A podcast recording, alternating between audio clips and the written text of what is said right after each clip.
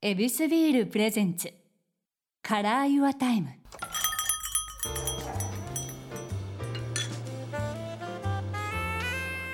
目抜き通りから一本入った静かな通りに佇む一軒の店 YourTime ランチから夜の一杯まで気軽に人々が集うこの店にはさまざまなお客様がやってくる今日のお客様はバラエティプロデューサーの角田陽一郎さんですよろしくお願いしますチャンさん、はい、いい声ですね。あら嬉しいいや、いい声だなと思って、初めてこの段階で褒めていただいただのんだん悪くなってきますね。 だってここははいちょっとお客様ということでいざなうこの日曜日の昼下がり、はいビールではい乾杯しながらトークということで、はい、エビスビールで乾杯さ恵比せ寿てビくールださいはい、手酌なんですけどもそうですよねい。ませんまあ、時節柄。あ、でも、音がいいですね。ありがとうございます、い、ちょじゃあ、ついちゃいますね。はいいですねなるほど。ちゃんと泡作るタイプですねアダルスクタイプです。あじゃあはいもう継ぐ方が好きっていうで感じすし、あの、コップに恵比寿って書いてあるところは、ちょっと白いと、あの字が、こう、印字が浮き立ちますますよ ね。はい、なんかほら、テレビマンだから、はい映り気にしちゃうんです。なるほど、はい、泡でしっかりロゴをってロいうゴがはっきりみたいな。これでもうスポンサーさんも大満足みたいな。なるほど、はいありがとうございます いえいえいえいえ。音の世界なのにちゃんともう絵を作っていただきましたよまあ映らないんでしょうけどね。いやこれが嬉しいじゃないですか、ではすいませんエビスビールで乾杯乾杯。いい仕事だ。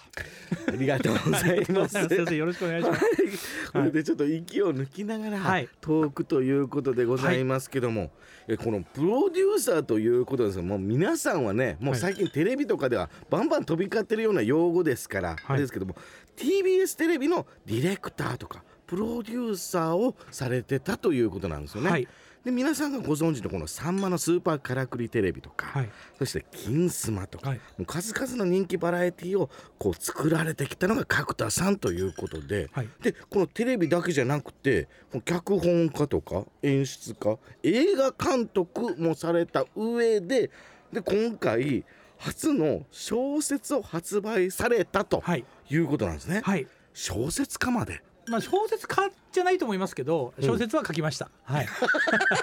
はいい。やけどその挑むにあたってはね、はいい、ろんなこの大人を口説かなきゃいけないわけじゃないですか、はいはいはいはい。そういう中ではちゃんともう小説家という肩書きを、そうですね。あのーあの売れるように書きましたってちゃんと言 って。だだだだプロデューサーなんであの、はい本職が売れるように書きましたって言うんだけど、本当に売れたかどうかはわかんないんですけど。えこれさすが P やな、はいあまず周りを口説き落としていけるえなんれでこれ発売しないわけみたいな疑問なんだけどそうそううそうえおあありえなくないみた いな方から持ってっちゃうタイプなので素晴らしいですね、はい、はいい、や俺も肩書きだけやったらもはうい半端ないんですよね、ラジオパーソナリティもやられてるそうですねあの JFN の方で、はいあのシーズニングって番組で月曜 MC をやらさせていただいていや、はいもう多彩なんですよねでもう一つこれ気になったんですよ、はい文化資源学研究者あの東京大学に文化資源学っていう学問があって、はいこれ3年前から通ってましてえで今だから博士課程の1年生ですなんすかこの耳なじみがなくなさすぎて、はい、あの文化資源学っていうのは文化を資源にしようってことなんですけど、ほつまりあの歴史学とか心理学とか哲学とかう、うんいろんなこう学問を使ってはい、総合的に研究しましょうみたいなことですね。総合はい、例えば、えー、と上野公園の中にはい西郷隆盛さんの銅像がありますけど、いらっしゃるあれは何で作られたのかっていう考えたら歴史だし、はいあれがあることで今現代の世の中はじゃあ待ち合わせはあそこでやろうみたくなったりすると社会学の行動学みたくなりますしとかおおあれが物質的にはブロンズで作られてたんだけど例えばあのあの時代だったら含有量がどうだみたいなことを考えれば物理になっていくしみたはいない感じであらゆる学問でスポットライトを当ててただ銅像があるだけじゃなくてその銅像が上の公園にある意味まで考えようみたいなえー、すごい面白いですすごくやってて。えそれが最近こう歌われ出したということそううですねあの東大って長いんで、う文化資源学はまだ20年ぐらいですねえーもう20年前からあるみたいですけどもう東大生でいらっしゃった時からもうそういう考えで東大に僕いいたのは、うんえっ、とさらに言うと25年前なんで、うんその時は西洋史学科っていう歴史でした歴史ではいけど歴史を学びながらも、はいその登場人物だ、はいその場所だはいっていうことでの目線の考え方みたいなのはもうもともとあとっいたんうですかか歴史を学んでて僕て TBS でバラエティ番組作ってたんですけど、歴史を学ぶのとバラエティ番組作るって一緒なんですよどういうことえつまりバラエティって何やってもいいんですよね報道やってもいいしスポーツバラエティやってもいいしあー音楽バラエティやってもいい軸という意味しで哲学のバラエティやってもいいし、ちょっとエッチなバラエティやってもいいしだから何やってもいいじゃないですか。うんでその前になんで世界史を学問やってたかっていうとどんな学問も歴史じゃないですか。ほう数学って数学の歴史を学ぶことですよね。確かにアルキメデスからユークリッドケプラーニュートンアインシュタインっていうまさに順番通りに習うのが小学校から中学校高校大学なんで結局そういうことやったんやそうなんですって歩ことみだったはんだ、うんあそうですなので世界史をやっとけばあらゆる学問やれるじゃんと思って世界史を大学時代やってたんです。ええで会社入った時に、うん TBS 入った時にバラエティにいれば何でもやれるからバラエティにいたんです。へえはいあじゃあそのイメージ通りにじゃあそのバラエティも、はい言ってもやっぱり最初は下じゃないですか AD ですね。ね、はいその中からはのいこの上の人たちへの理解っていうのもこう深まっていけるもんなんですか、あーあのドラマとかだと、うん本当はだからドラマとかちょっと作ってみたかったんですけどええドラマからだと助監督から監督になるのって時間かかるんですよね。そうなんですよ皆さんでもうんい AD だと AD からディレクターになるので頑張れば2年3年でなれるんで。 やめっちゃ頑張るのダメですけどね、はい皆さんでパッパッパッパとなっちゃって、ほえっと、ドラマこれバラエティーですって嘘ついてドラマ作ればいいなと思ってうえだってほらだって別にドラマっぽいバラエティーあるじゃないですかだから僕あーがやってあた「ります金スマ」だと再現 VTR とかってあれあもるドラマみたいなものだから、はいうんだからもうバラエティーですって全部言っちゃえば何でもできるんだなと思ってバラエティーやってたんです よなるほどで TBS 辞めて今うんバラエティープロデューサーと名乗ってるのはは、い唯一 TBS にいると、んあの何でもやれるんだけど全部 TBS の仕事にしなきゃいけないんですよねあなるほどところが今フリーだとん TBS の仕事じゃなくてもよくて東京 FM の仕事でもいいしとかはあっていうふうにやれるんでだからやってるスタンスは学生時代からずーっと変わらないんですけどへえあのむしろ場が変わってってるだけっていうか、そういうことかはい、この作り上げていくっていうクリエイティブな部分はもう何一つこの変わらない、うんへえそうですねそっかこの肩書きって線でつながるんだはい、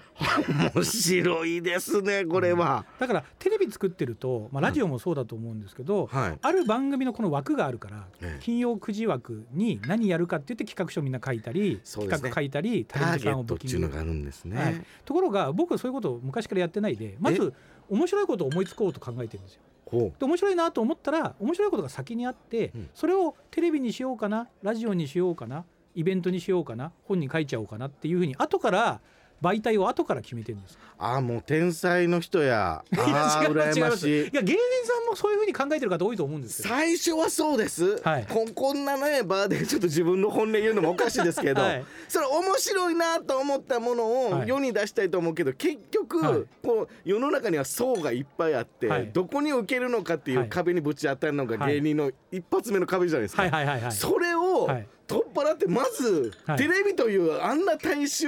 劇なのに、はい面白いもん発信でいくって相当天才ですよ。いやでもそれができるようになったのはやっぱりだから年取ってからですよね。そういうことなんだ、はいやっぱりそれぞれの壁はあったんですねだからやっぱりあのーチャンさんと同じ年ぐらいまではやっぱり視聴率取らないと。そう言われるんですよね、はい、で視聴率取るためにはやりたくないこともやろうと かそういうのもやっぱりたくさんあったと思います。あその中でも自分のはいこのやりたいことっていうのはどう隙間ですっと出すかとかところが、はあ僕なんとなくやりたくないことをどう面白くややりたいことに変えるかが面白くなってきちゃったんですへえ素敵そうするとですねあらゆることが面白いんでほんまや無敵状態無敵状状態なんですよ。なので僕今つまらないことないですあ素敵つまらない仕事がやってきてもどう面白く変えるかが面白いから、そのコツちょっと知りたいなはいあいやだってやりたいことが見つからないっていう若者が多あいでますりによねも、はいえそのつまらないを面白くする方法のなんかこの最初の方ってあーな何るですほどなるほどかあのそれってやりたいことが見つからないって言ってるんですけどみんないろいろ試してないんですよねそもそもはいだってうんテテレビってバラエティだから何でも試すじゃないですか最初はだねからまずそうでも食べてみてまずって言ってみるみたいななるほどそうだからそのまずって言ってみることで今度二度と食べないにしようかとかこれこういうふうに味変えたら美味しくなるなってこうイノベーションが生まれるじゃないですか、やらず嫌い食わず嫌いが多すぎるんだ、はい、だから何でもまずインプットすればいいんだと思うんですよ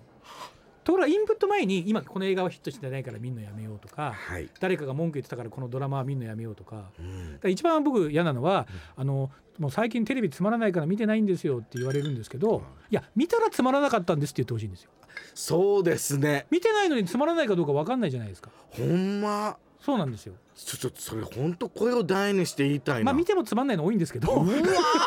すけどでも見てつまらないと思うか、はい見ないでつまらないと思ってるかは全然違うと思うんですよね。そうですね、はいうん、その人の感想だもんな、うんそれって聞いてるこの噂話でしかないってそいううこなんとですねです、そうなんです。で、その噂話が今 SNS があるから、みんな一人歩きしちゃってて、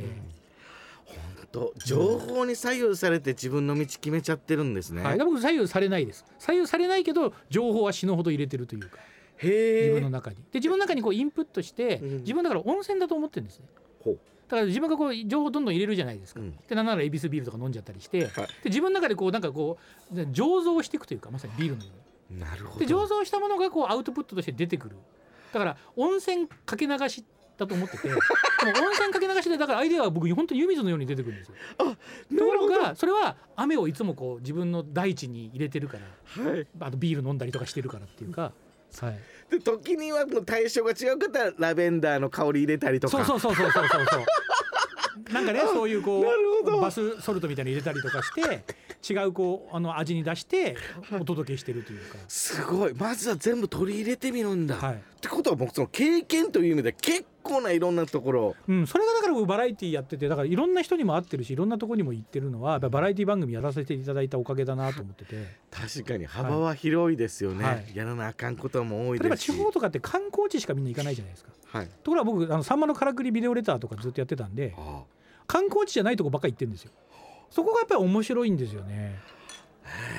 うん、だからなんか面白いものが見つからないみたいな方がいたとしたらだからなんかみんな観光地みたいなものを探してんだと思うんですよあー人が行くところ人がいてこれ話題だからとかけどその、はいそれ以外となるとすあまりにもフィールドが広いじゃないですか、はいそれを見つけるこの嗅覚ってどうやってあポイントですかはいこういったねあの一言ですけどジャケ買いですあそうなんやだから本屋さんに行って、うんあの本をジャケット気に入った本買えばいいんですよ。へえ結構な勇気やけどでそれで失敗するじゃないですか。うんで失敗すると例えば2,000円だとするじゃないですか、はい本が。で2,000円で失敗したら失敗したっていう後悔を持つじゃないですか。確かにそうすると次失敗しなくなるんですよね。ジャケ買い筋肉がつくだからそうそうそうそうだからあのなんて言うんでしょうね、まあ、人間同士もそうかもしれないけど初恋ばっかりやってると